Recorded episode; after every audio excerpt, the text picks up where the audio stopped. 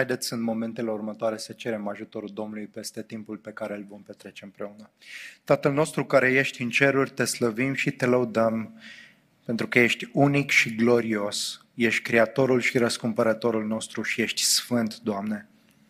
Chiar în momentele acestea, îngerii, oștirea cerurilor, te laudă, serafimii te laudă neîncetat și strigă Sfânt, Sfânt, Sfânt este Domnul oștirilor. Ne plecăm și noi înaintea ta și îți mulțumim că ne-ai făcut parte de gloria Evangheliei, de lumina care a se strălucit și în inima noastră. Mulțumim că ne-ai chemat la închinare, mulțumim că ne-am bucurat în auzi cuvântul și a-L cânta și a ne ruga și îți mulțumim că în numele Domnului Iisus Hristos avem acces liber. Mulțumim, Tată, pentru închinarea uh, pe care am experimentat-o, pentru darurile de bunăvoie. Mulțumim pentru că ești credincios să ne susții și în același timp ajută-ne să ne închinăm și prin ascultarea cuvântului. Și ajută-mă să fiu credincios în vorbirea cuvintelor tale, Doamne. Ajută-mă să nu vorbesc de la mine, ci să fiu credincios cuvântului Tău și te rog să lucreze în inima fiecarei persoane prezente în dimineața aceasta împreună cu noi. Așteptăm, te așteptăm pe Tine și așteptăm să te cunoaștem tot mai mult. În numele Domnului Isus te rugăm. Amin. 1 Timotei, capitolul 3, versetele 8 la 13, reprezintă textul pentru dimineața de astăzi, pe care l-am citit și data trecută. Vă aduc aminte că suntem într-o serie pe 1 Timotei despre sănătatea bisericii. Duminica trecută am vorbit despre diaconi, în mod special cine sunt diaconii, cine sunt acești slujitori ai lui Dumnezeu, ai bisericii, de ce avem nevoie de diaconi, vă aduceți aminte? Și acum ne uităm la caracterul lor, la caracterul slujitorilor sau diaconilor. Și haideți să citim textul nostru. Diaconii, de asemenea, trebuie să fie onorabili, nu cu două fețe, nu băutori de mult vin, nu lacom de câștig murdar. Să păstreze taina credinței cu o conștiință curată aceștia să fie cercetați mai întâi și numai dacă sunt fără vină să slujească în calitate de diaconi. Femeile de asemenea trebuie să fie onorabile, nu calomniatoare, cu stăpânire de sine, credincioase în toate. Diaconii să fie soți ai unei singure femei și să-și conducă bine copiii și propria casă. Că cei ce slujesc bine ca diaconi câștigă o reputație bună pentru ei înșiși și o mare îndrăzneală în credința care este în Hristos Isus. Amin. Data trecută ne-am uitat la cine sunt diaconii aceștia și care sunt responsabilitățile lor și vă aduc aminte că în sens general cuvântul diacon înseamnă slujitor și toți cei ce îl cunosc pe Hristos și îl urmează pe Hristos devin slujitori ai lui Hristos. Da? Pentru că prin excelență Hristos ne-a slujit. De fapt, răscumpărarea, mântuirea noastră vine prin slujirea Lui, prin smerirea Lui, prin faptul că cu propria sa viață ne-a răscumpărat. Și am văzut data trecută că dacă vedem frumusețea Evangheliei și slujirii lui Hristos pentru noi și dacă îmbrățișăm adevărul lui Hristos, asta ne marchează. Și din persoane egoiste, centrate pe sine, din persoane care vin și se uită și văd uh, cine mă poate sluji astăzi, cum, cum, cum pot beneficia de slujirea altora, Hristos ne transformă în niște oameni care suntem preocupați de alții, pe care uh, începem să-i slujim pe alții. Și, și trecerea asta de la o perspectivă centrată pe sine la o perspectivă centrată în Dumnezeu spre slujirea altora este o, o, o schimbare radicală pe care numai Evanghelia o poate aduce.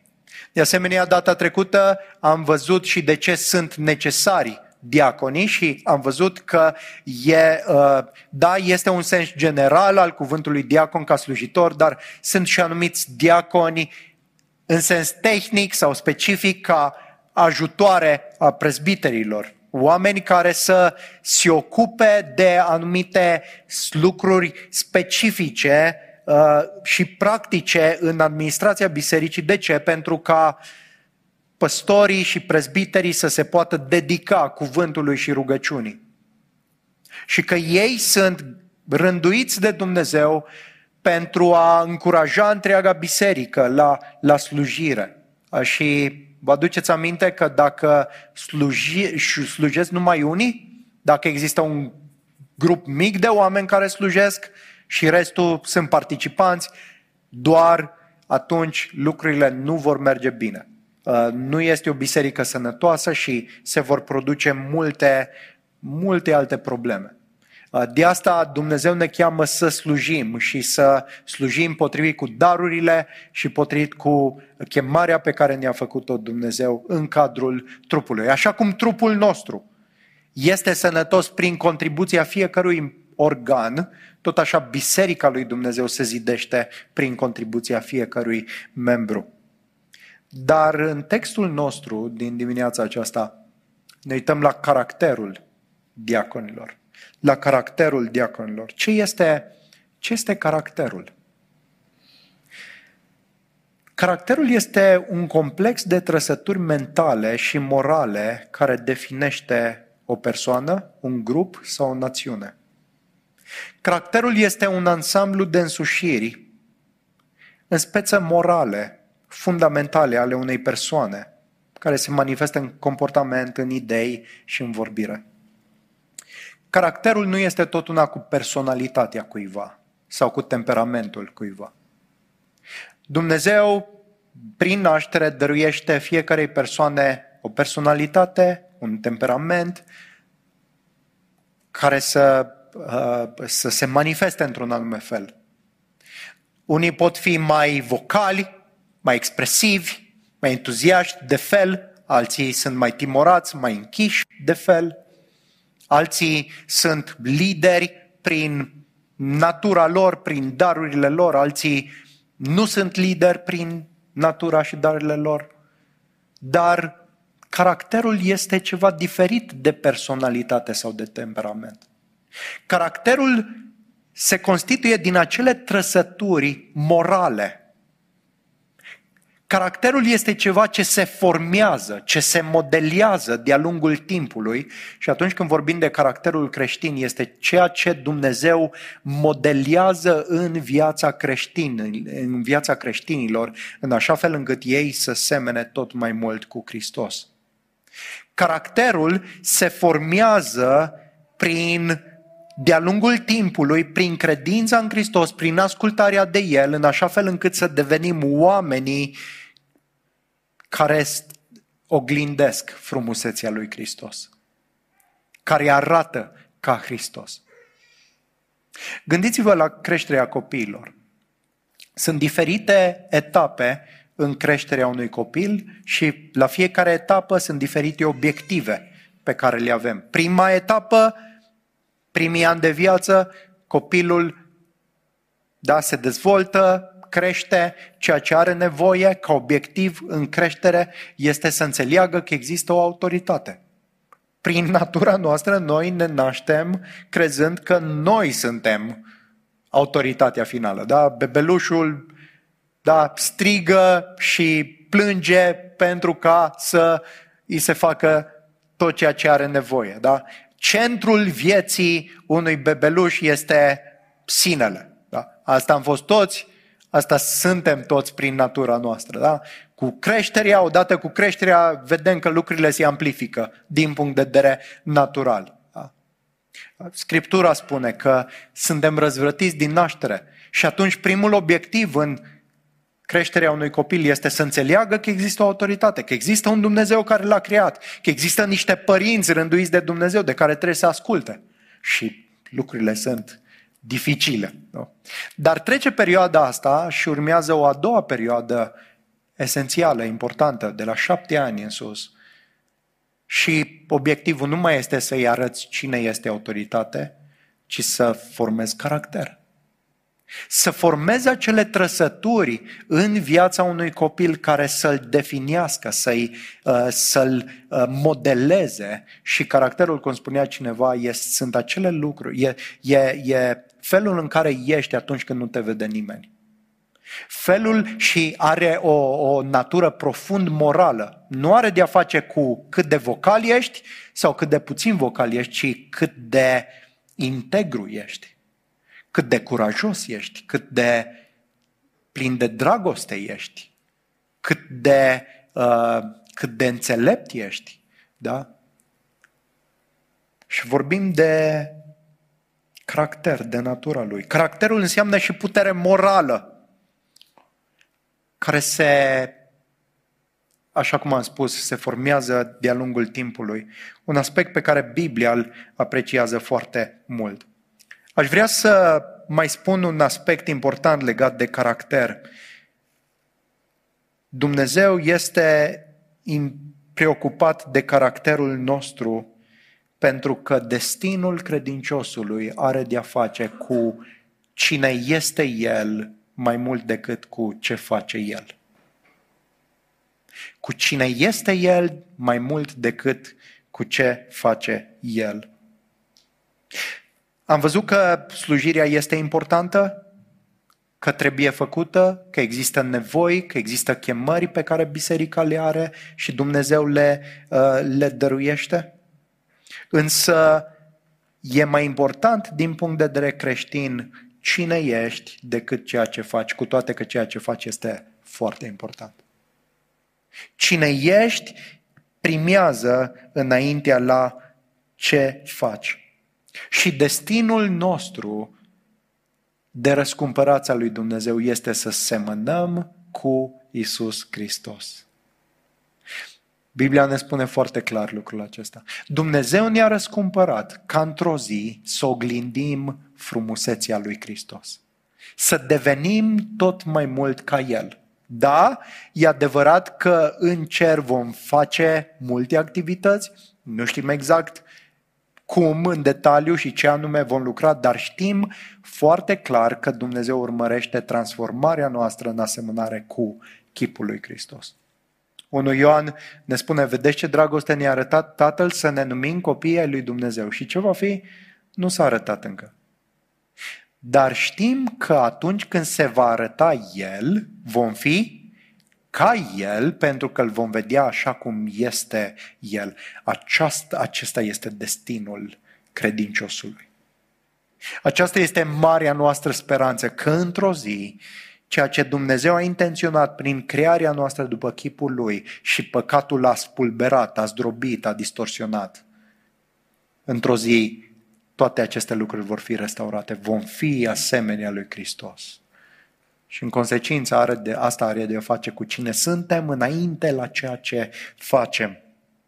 Acum, când ne gândim la diaconi și la slujitori, mai ales la acei slujitori care lucrează practic și care, să spunem că nu dau învățătură din cuvânt, am tinde să credem că nu e așa de important caracterul, nu? Noi tindem să ne uităm la performanțele, la realizările, la deprinderile cuiva, la ceea ce produce efectiv. Însă Scriptura se uită mai degrabă la caracter. Și e, Dumnezeu se uită la inimă și da, El vrea ca să slujești, dar înainte de asta Dumnezeu vrea să te schimbe, să te, să te transforme. Slujirea izvorâtă dintr-un caracter slab conduce la activism, la auto-îndreptățire, la mândrie, la accentul pe sine, vom sluji de dragul nostru, nu de dragul lui Dumnezeu, dar dacă slujirea izvorește din caracterul nostru, lucrurile se schimbă cu siguranță. Așadar, uh, ne uităm la textul nostru și uh, vreau să punctez trei lucruri. Primul dintre ele este, uh, va ocupa mai mult timp, următoarele două mult mai puțin timp. Care este caracterul slujitorilor? slujitorilor? Doi, testarea slujitorilor și trei, răsplata slujitorilor. Primul este însă lucrul la care ne vom, uh, la care vom privi cel mai mult. Cum trebuie să fie diaconii? De asemenea, diaconii trebuie să fie onorabili, nu cu două fețe, nu băutori de mult vin, nu lacom de câștig murdar, să păstreze taina credinței cu o conștiință curată, Femeile de asemenea trebuie să fie onorabile, nu calomniatoare, cu stăpânire de sine, credincioase în toate. Diaconii să fie soții unei singure femei și să-și conducă bine copiii și propria casă. Observați că Pavel nu dă job description-ul sau în ce anume trebuie să facă un diacon. Asta se va stabili în funcție de nevoile bisericii. Dar de ceea ce e interesat Pavel este să sublinieze caracterul acestor oameni. Și ceea ce uh, lista începe cu onorabili. Trebuie să fie onorabil. Asemenea prezbiterilor, diaconii trebuie să fie onorabili. Ce înseamnă să fii onorabil? Înseamnă să fii privit cu cinste, să fii vretnic de cinste, să fii privit de cei din jur cu respect, cu demnitate. Adică nu înseamnă să-ți impui respectul, nu înseamnă să cerșești respectul, să strigi la oameni ca să-ți ofere respect, ci prin Constituția ta să fii acel tip de persoană care naște respect, care produce în cei din jur o atitudine de respect. Și cum anume trebuie, sau cum anume vine această, această onorabilitate? Ce anume subliniază Pavel? E bine, primul, uh, primul domeniu mare în care, uh, în care diaconul trebuie să fie onorabil este stăpânirea de sine. Da? În general, demnitatea sau onorabilitatea cuiva constă în mare măsură în autostăpânirea cuiva, în autocontrolul cuiva. Oamenii care sunt necontrolați, indisciplinați, dominați de tot felul de păcate și obiceiuri rele, își pierd postura sau vrednicia înaintea oamenilor. Și autocontrolul se manifestă în, în trei aspecte punctate de Pavel aici. În domeniul vorbirii, da? nu cu două fețe. O traducere mai adecvată, mai literală ar fi nu cu vorbire dublă, nu cu o limbă dublă. Da? El nu este tipul de om care spune cuiva un lucru și altcuiva alt lucru. El este respectabil și de încredere pentru că este credibil. Și este credibil pentru că este un om al adevărului, un om sincer. Avea o vorbire dublă înseamnă într-un anume, într-un anume lucru, într-o anume situație să te adresezi cuiva spunând anumite lucruri și altcuiva alte lucruri. Chiar dacă vorbești de aceea situație. Da? Ești dominat de dorința de a fi acceptat și de o persoană și de cealaltă persoană și atunci spui ceea ce crezi tu că trebuie să audă persoana respectivă, dar n-ai o singură vorbire. O singură vorbă atât față de unul cât și față de celălalt. Asta frica de oameni ne pune să avem o vorbire dublă. Spunea cineva că la un moment dat doi oameni se certau, unul cu altul. Cele din urmă, unul dintre ei apelează la un al treilea și îi povestește tot conflictul și poziția lui și așa mai departe. Și omul acesta al treilea îi spune să știi că tu ai dreptate. Peste ceva timp vine cealaltă persoană din conflict la aceeași persoană și îi povestește lucrurile din perspectiva lui. Și uh, persoana asta se uită la el și spune, să știi că ai dreptate un, un altul care a privit toată uh, derularea acestor evenimente se duce la, la omul care îi spune și unuia și altuia că amândoi au dreptate. Spune, uite, am văzut ce ai făcut. Nu se poate așa ceva. Nu poți să dai dreptate la amândoi oamenii care se găsesc în conflict. Nu se poate așa ceva. La care omul se uită și spune, să știi că și tu ai dreptate. Toată lumea are dreptate, da? Asta ne face să ne simțim bine. Ei bine, diaconul sau slujitorul trebuie să aibă o singură vorbire. O singură direcție. Chiar dacă îl va costa, chiar dacă unora nu le va plăcea. Dar el este chemat să aibă o singură vorbire.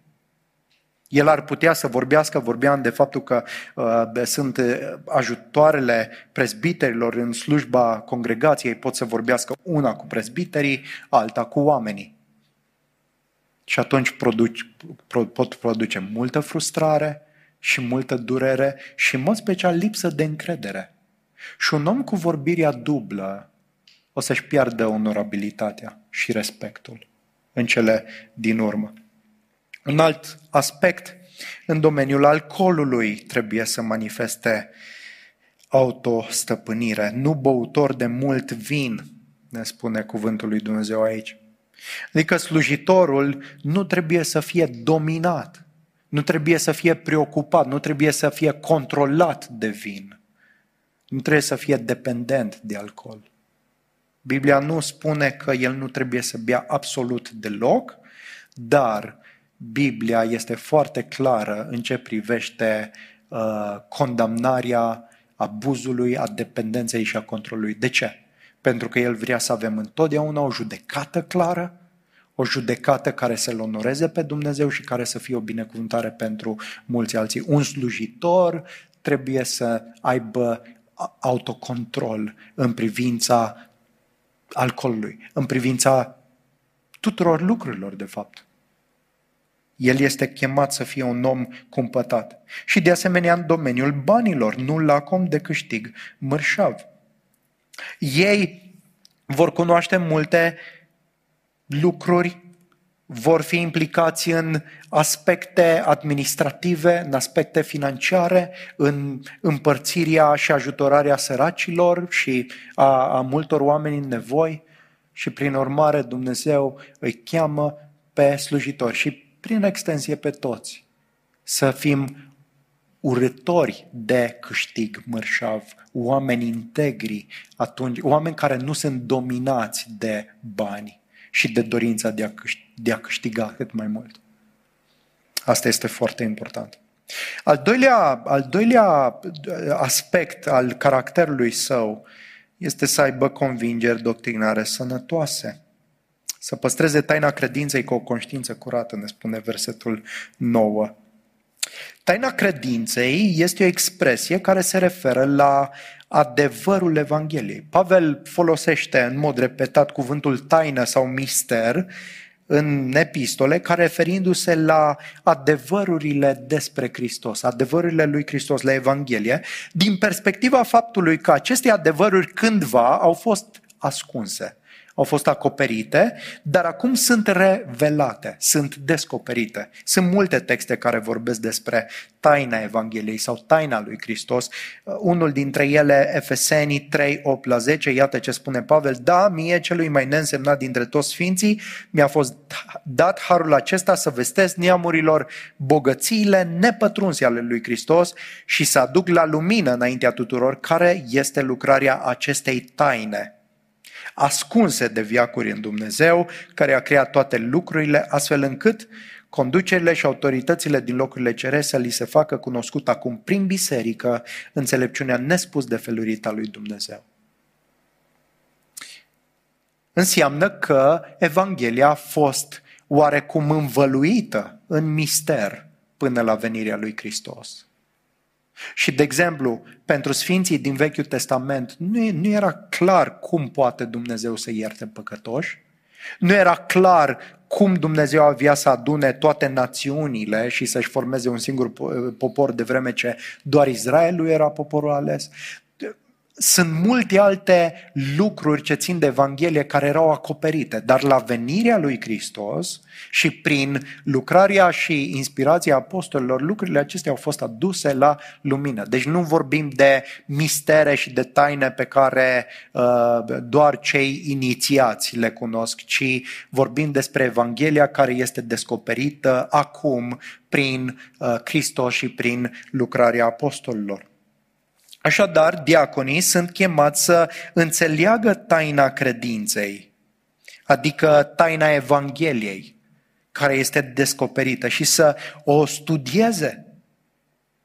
Trebuie să fie preocupată de, de, de înțelegerea, să fie preocupați de înțelegerea cuvântului lui Dumnezeu. Interesant este că diaconilor, spre deosebire de prezbiteri, nu li se cere să dea învățătura. Totuși li se cere să păstreze taina credinței cu o conștiință curată.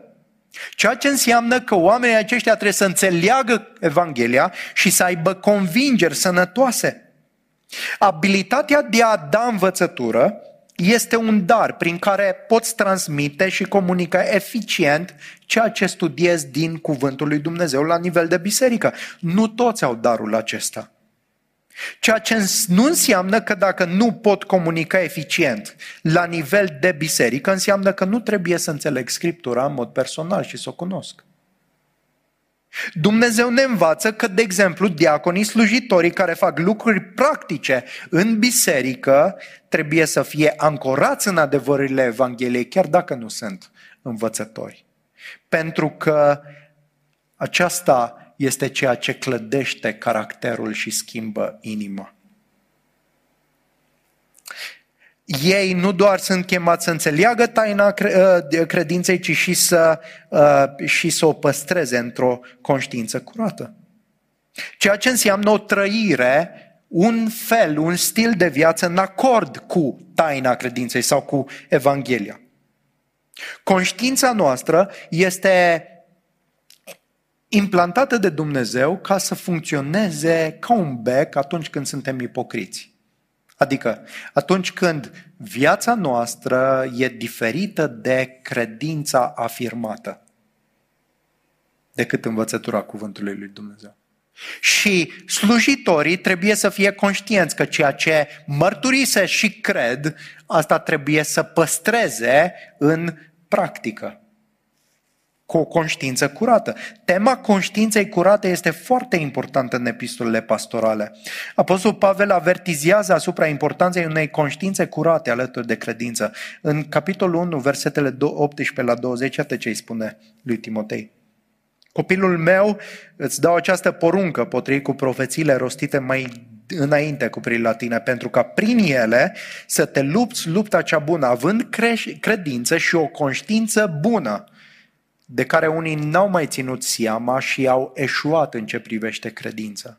Printre ei sunt Himeneu și Alexandru, pe care i-am dat pe mâna lui Satan ca să se învețe să nu blasfemieze.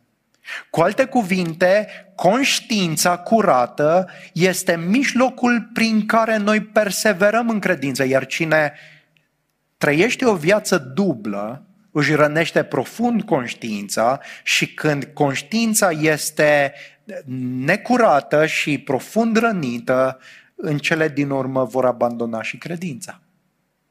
Și asta este o avertizare serioasă.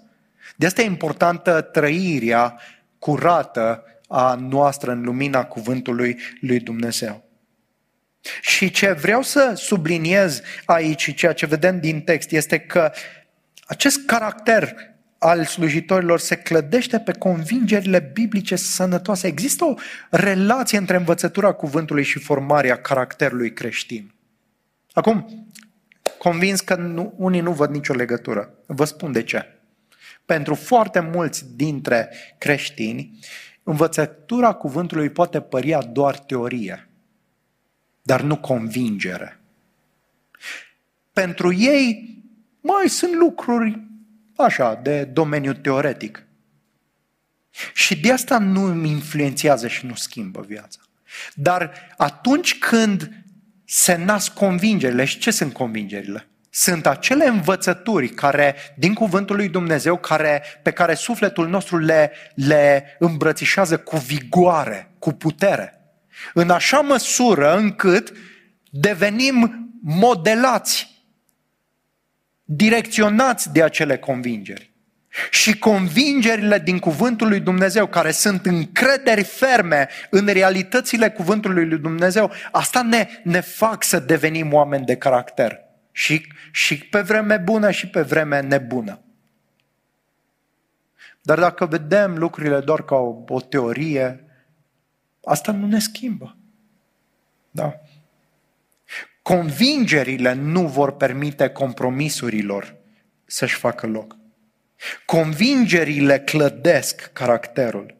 Așadar, întrebarea pe care Dumnezeu ne-o pune nu este dacă știi sau dacă înțelegi adevărurile Evangheliei, ci ești convins de realitatea lui Hristos, ești convins de promisiunile Lui, ești convins de adevărul Lui în așa fel încât să te capteze și să te modeleze? Și să fii ghidat și condus și viața ta să fie o implicație a ceea ce spune cuvântul lui Dumnezeu? Asta e ce înseamnă să păzești taina credinței cu un cuget curat sau cu o, cu o conștiință curată.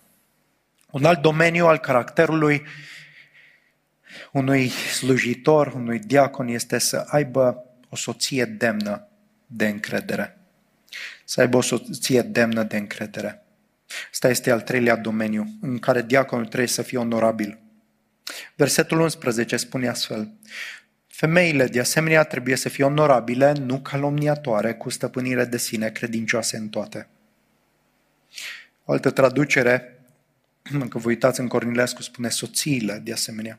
De ce? Pentru că cuvântul în greacă folosit pentru femei se poate traduce fie prin femeie, fie prin soții, în mod specific. Sunt câteva opțiuni. Cine sunt aceste femei? Ele sunt diaconițe unu, care se disting, dar sunt comparabili cu diaconii. Doi, ele sunt femei asistente ale diaconilor, ai diaconilor. Și trei, ele sunt soțiile diaconilor. Dacă ne uităm puțin la context și felul în care Pavel folosește în pasajul acesta cuvântul femei, cel mai probabil că ultima opțiune este varianta și anume că acestea sunt soțiile diaconilor. Observați, de exemplu, în versetul 12, iar el spune, diaconii să fie soți ai unei singure femei, da? cu idee de soție, da? să fie soț ai unei singure soții, să fie, o să, vede, o să ajungem imediat. Deci, de fapt, am vorbit despre asta când am discutat de caracterul prezbiterilor. Da? Iată ce afirmă doi comentatori biblici despre textul acesta, Kent Hughes și Brian Chappell. Pavel îi spune lui Timotei că un diacon trebuie să aibă o soție care are o respectabilitate asemănătoare cu a lui.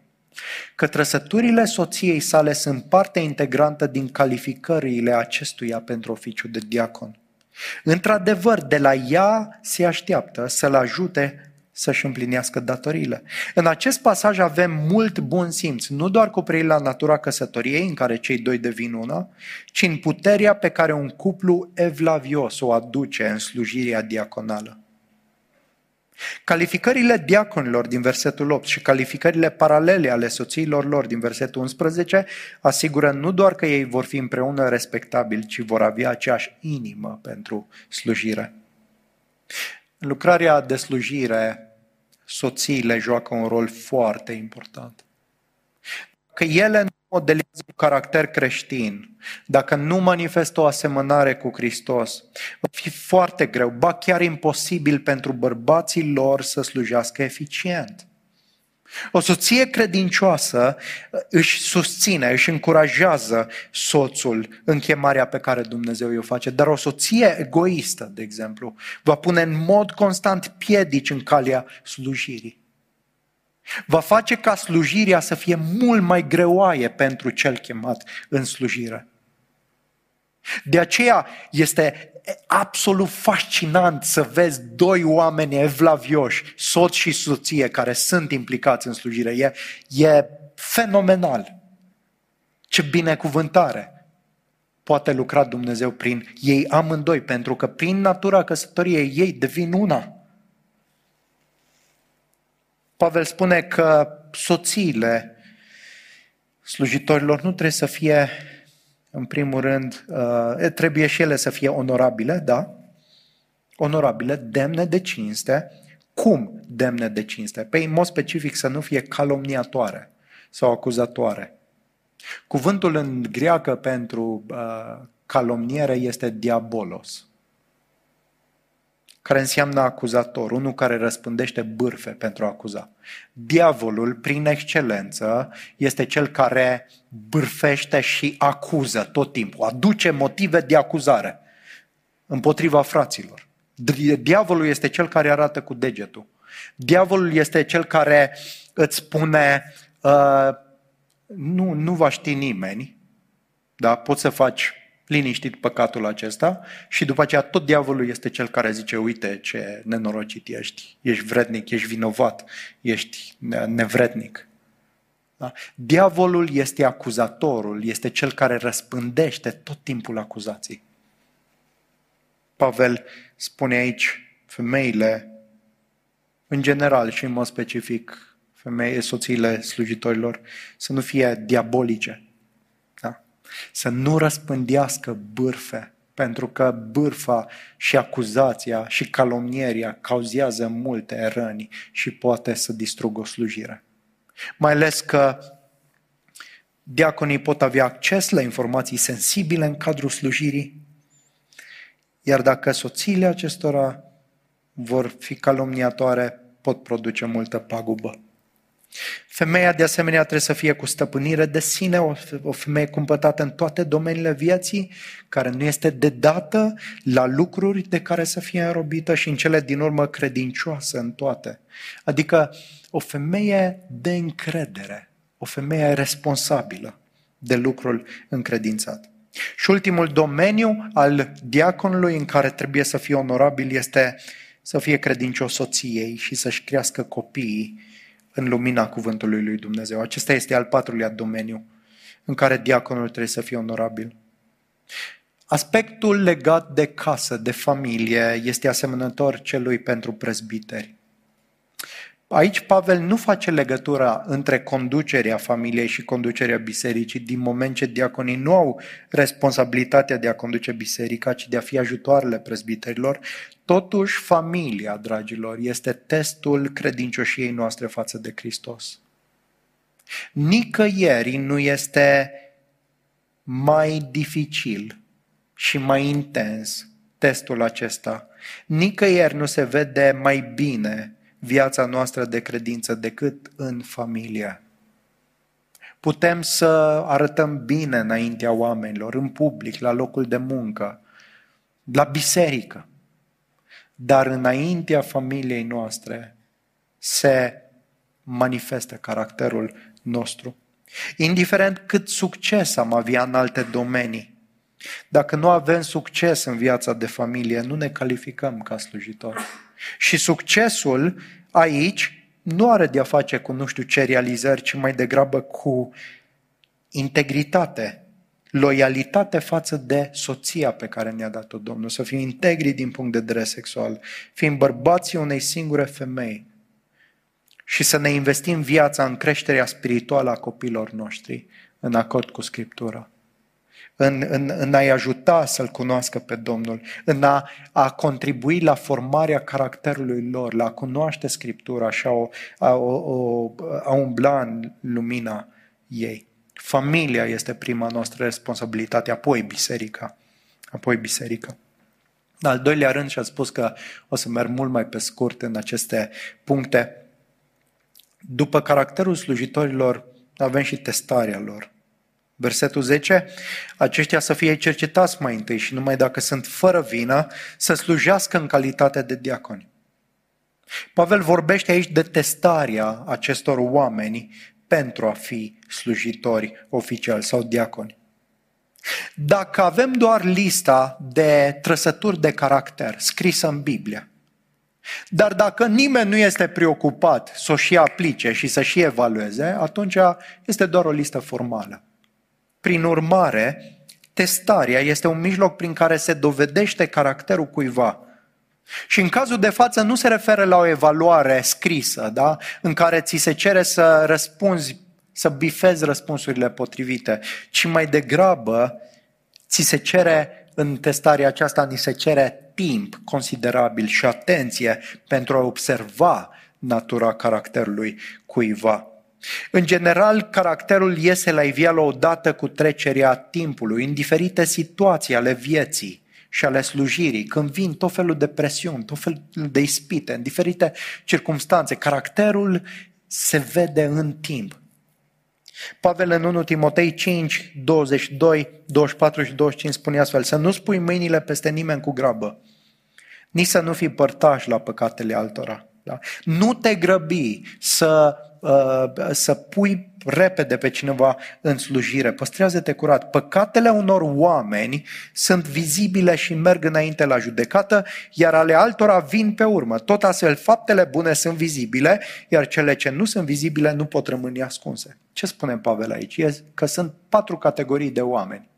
Sunt oamenii pe care uh, din start îi vezi ca vând un caracter integru, bun. Îi, îi vezi, e vizibil. Da? Dar sunt alți oameni care, pe care, da, uh, deci păcatele unor oameni sunt vizibile, la fel sunt oameni pe care îi vezi din start că nu au caracter, că nu sunt integri. Păcatele lor sunt vizibile, e clar. Mai apoi avem cei care nu au caracter, dar nu sunt așa de ușor de identificat. Și spune el aici, ale, alt, ale altora vin pe urmă. Aceste păcate nu sunt vizibile, dar vin în timp. Vin. Nu au caracter, dar nu-ți dai seama de la început. E nevoie de, de timp. Și cum spuneam, sunt oameni care îi vezi ca au caracter și sunt încă o categorie de oameni, oamenii care au caracter, dar din nou nu-i vezi imediat. Trebuie să treacă un timp și vezi că faptele lor bune vin odată cu trecerea timpului și zici, păi, nu m-am gândit la persoana respectivă, dar uite, e de, e de caracter. Da? Deci sunt persoane cu caracter și se vede clar, sunt persoane păcătoase fără caracter și se vede clar, sunt persoane cu caracter și nu se vede clar și e nevoie de timp, sunt persoane uh, fără caracter și trebuie tot timp ca să vezi că nu au caracter. Și în sensul ăsta trebuie testați, trebuie răbdare. Nu ni se sugerează o modalitate specifică de testare, dar Pavel spune că este necesar. Da? Deseam nevoile bisericii sunt presante încât tindem să ne grăbim, să punem pe cineva doar pentru că avem nevoie de cineva. Și aceasta e o mare greșeală. Cineva spunea că mai bine o problemă nevoie decât o problemă în plus. Lucrarea creștină este diferită de lucrările din corporații sau firme pentru că accentul în general este pe caracter, pe ucenicie, pe inimă. Presiunea, în schimb, ne face să privim la abilități, la deprinderi, să trecem cu vederea caracterul. Eu însumi am avut tendința aceasta și uneori o am. Vă aduceți aminte când Samuel a fost trimis la casa lui Ishai și să ungă pe unul dintre fiii lui Isai ca rege, următorul rege al lui Israel? Și profetul era impresionat de fiii cei mari ai lui Isai. Se uita la potențialul lor, la cât de impresionați erau aceștia, la poziția lor, la statura lor. Dar nu în Samuel 16 cu 7, Domnul îi răspunde și zice, nu te uita la înfățișare sau la înălțimea staturii lui, pentru că l-am respins. Căci Domnul nu se uită la ceea ce se uită omul, omul se uită la înfățișare, pe când Domnul se uită la inimă. Dumnezeu se uită la caracterul cuiva. Noi suntem, wow, dați pe spate de potențial, de abilități, de deprinderi și slavă Domnului că și astea sunt daruri de la Dumnezeu. Dar Dumnezeu e mai preocupat de inima ta și El asta privește. La asta se uită. Acum Dumnezeu vede inima, noi nu o putem vedea. Numai că inima în timp iese la iveală și ea. De asta e nevoie de, de testare, de timp, ca să vezi ce anume se întâmplă. Ce anume se întâmplă. Și ultimul punct uh, pe care îl, îl discutăm și îl vedem este răsplata slujitorilor. E un lucru care trebuie precizat. Ne-am uitat la caracter, ne-am uitat și la testare, trebuie să prind și la, și la răsplata slujitorilor sau a diaconilor. Uh, iată ce zice versetul 13. Cei ce slujesc bine ca diaconi, cei ce slujesc bine ca diaconi, cei ce sunt responsabili și au slujba aceasta în serios, câștigă o reputație bună pentru ei înșiși și o mare îndrăzneală în credința care este în Hristos Isus. Aduceți aminte că Petru, unul dintre ucenici, vine la Domnul și spune uh, în Marcu 10, 28 la 31, Iată, noi am lăsat totul și te-am urmat. Doamne, ce afaceri am făcut, spune-ne. Am lăsat totul și te-am urmat. Și s-ar putea să întrebăm și noi, bine, bine, să fii un slujitor înseamnă să renunți la tine, nu? Cum am văzut. Să investești energie, timp, bani să-i slujești pe alții, să părăsești confortul. Și să zicem și noi că bine, bine, dar ok, ce iese la facerea asta? Iisus i-a răspuns. Adevărat, adevărat vă spun că nu este nimeni care să-și fi lăsat casă sau frați sau surori sau mamă sau tată sau copii sau ogoare de dragul meu și de dragul Evangheliei și care să nu primească acum, în vremea aceasta, de o sută de ori mai mult case, frați, surori, mame, copii și ogoare, împreună cu persecuții, asta e bonus, iar în viacul care vine, viața veșnică. Dar mulți dintre cei din tâi vor fi cei din urmă, iar cei din urmă vor fi cei din tâi. Ce câștigăm dacă îl slujim sacrificial pe Hristos? Asta era întrebarea lui Petru, poate să fie întrebarea noastră. Și Domnul nu repudiază întrebarea, ci îi dă un răspuns. Există o răsplată pentru dedicarea și slujirea noastră. Și răsplata aceasta este mai mare decât sunt așteptările noastre. Hristos îi răspunde că va primi însutit mai mult aici. Și un slujitor dedicat se bucură de mult mai multe mame, mult mai mulți surori, mult mai, mult mai multe surori, mult mai mulți frați, de mult mai multe familii. Deși poate că a părăsit familia lui sau nu mai este concentrat pe propria lui familie, Dumnezeu a deschis o întreagă uh, multe alte familii. Dumnezeu îl, îl, îl, îl, îi dă așa un mare har să se bucure și să experimenteze fericirea mult mai mult decât s-ar fi axat numai pe propria lui familie și pe propria lui afacere. Pentru că noi nu suntem doar oameni uh, din punct de vedere material, ci și spiritual cu nevoi pe care Dumnezeu le cunoaște. Împreună cu persecuții, adevărat. Cine slujește întotdeauna va fi persecutat. Dar mai mult decât atât, spune cuvântul și viață veșnică. Cine mă urmează pe mine, cine se leapă de, de sine, își ia crucea și mă urmează. Cine își ia crucea și merge spre moarte, moartea nu va fi finalul. Va fi o înviere din morți. Va fi o, o, o, o, o, un moment în care vom îmbrățișa gloria lui Hristos. Ne vom bucura pentru totdeauna cu El. Vom moșteni lumea împreună cu El. Vom avea viața. Cine își va pierde viața, o va câștiga. Cine caută să-și câștige viața, ce se va întâmpla? O va pierde și poți să câștigi toată lumea asta.